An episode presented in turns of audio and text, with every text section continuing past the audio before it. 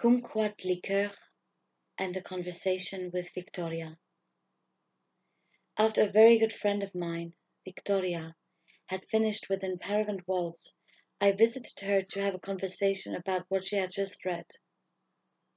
I wanted to hear the story from her perspective, as a reader, her impressions, emotions, and thoughts, and I was fascinated by her views.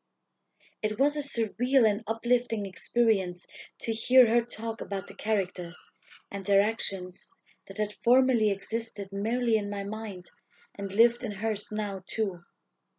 And we brought them together on the table.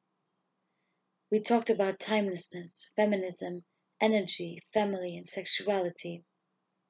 It was enlightening to approach and see the characters through her eyes and experiences. A writer is nothing without a reader, and vice versa. She added life to within Paravent walls. When we were discussing Gabriela's descent into her own sexuality and that of others, Victoria described it as her letting in a pedestrian energy into her body, into her house, into her room, a pretentious and highbrow sphere of refinement and academia.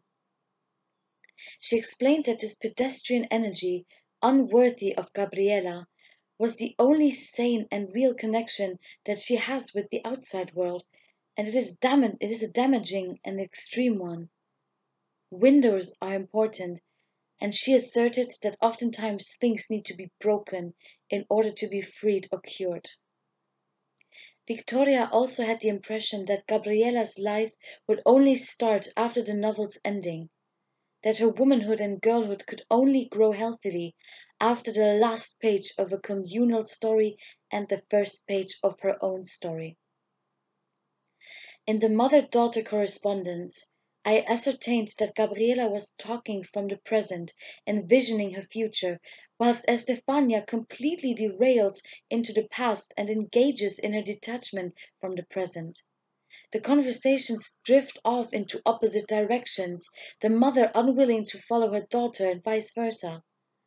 For Victoria, it seemed to be the very first time that both of them actually speak to one another, utterly uninterrupted, and reveal their true state of mind through epistolary storytelling. It is very interesting to me, because in a conversation with my mother, she told me that she thought that Gabriela was highly unreliable referring to her early performative personae and talent to fool people. How personal are these letters? Is Gabriela revealing herself in these letters? Does she have an agenda? Is she telling the truth or is she weaving elements of what she needs to say into several stories to reach her mother? Is the mother playing the same game? Are they hitting each other where it hurts? It was always my intention to provide a framework with signs and directions, but I find it crucial to leave the reader enough space and probability to expand their imagination and reach their own conclusions, contradictory or not. Fiction should never be a prison. Thank you so very much, Victoria, for letting me in and being an invaluable reader.